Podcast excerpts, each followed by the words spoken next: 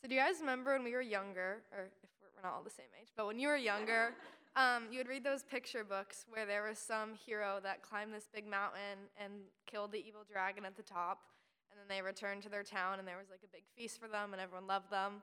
Um, and I would read those books and I was like, damn, I wish that was me. Like that would be so cool if I was the hero. Um, so this story is where I get to live out that childhood dream of mine. Um, it takes place this past July. I was on a two week backpacking trip in Olympic National Park, which is in Washington. Um, and I was with nine other teenagers like me, and we had two instructors with us. Um, this particular story, it was, I think, day eight or nine, so we're like a little bit over halfway through the course. And this morning, our instructors wake us up, and they're like, We feel like we've taught you enough where you could survive on your, on your own for a night if you had to, so we're gonna hike separately today. We're like, okay. Um, so the 10 of us teenagers, which it's a great idea to leave 10 teenagers alone, they send us off on our hike and they go about half an hour or so behind us. Um, this day we were hiking on a ridge, so we're just exposed to the sun. It was really hot. We hiked for about seven hours and we get to camp, we're exhausted. So we all throw packs down on the ground and we start looking around for where we're gonna sleep and where our kitchen's gonna be. Um, and we're just walking around and we start to smell something really like strong and spicy and just kind of overpowering. Um, and we look over to the backpacks, and it appears that one of us, Zoe, when Zoe had thrown her pack down, she had thrown it directly on her can of bear spray, which caused the lid of the bear spray to pop off, and now bear spray is spraying everywhere. Um, so everyone else, they kind of they start screaming. I mean, they're freaking out. They cover their eyes and they run away. Um, but for me, I think this was the kind of thing you read about in the newspaper, where some mother like lifts her car to save her baby that's stuck underneath because um, I didn't feel a thing. I felt great. I couldn't smell anything. Um, so I'm like, this is my chance. I'm gonna be the hero. I'm gonna save the day. So I run over to the backpack and I grab the can of bear spray and I throw it out in the big open field next to our camp. Um, and in like the one second contact I had with the bear spray, it got like all down my arms and obviously all over my face and stuff. Um, and I'm like, okay, problem solved. We're all good.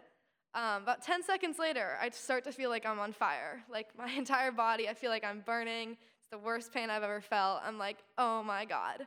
Um, so this time, our instructors, they've arrived to camp by now, and they're like, Meredith, go wash off in the river. You should be good. Um, so I do that. Um, I'm not better. Um, our instructor, Casey, she comes up to me and she's like, Meredith, this has happened to me before. Um, just wait like half an hour or so, and you should be fine. It'll wear off. Um, fast forward two hours. It's dinner time. It's sunset. It was gorgeous.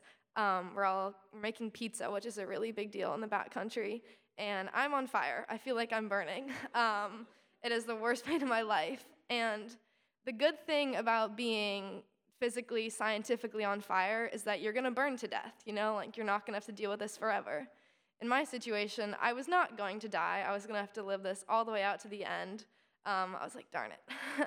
um, so we start to think, and we're like, we need to come up with a solution to this problem.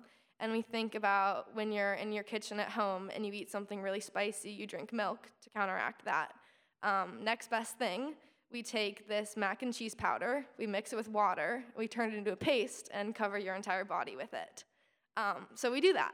We make a paste with the cheese powder, and we just put it all over my body.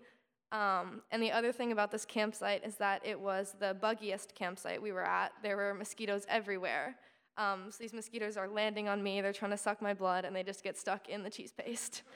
Um, so I wait about half an hour, and then I go and wash it off in the river, and I'm perfectly better, I'm all cured. Um, so I would say the moral of the story would be that you don't always have to be the hero. It might seem like a really good idea, but I don't think there's any shame in taking a step back and letting other people do the hard work. Thank you.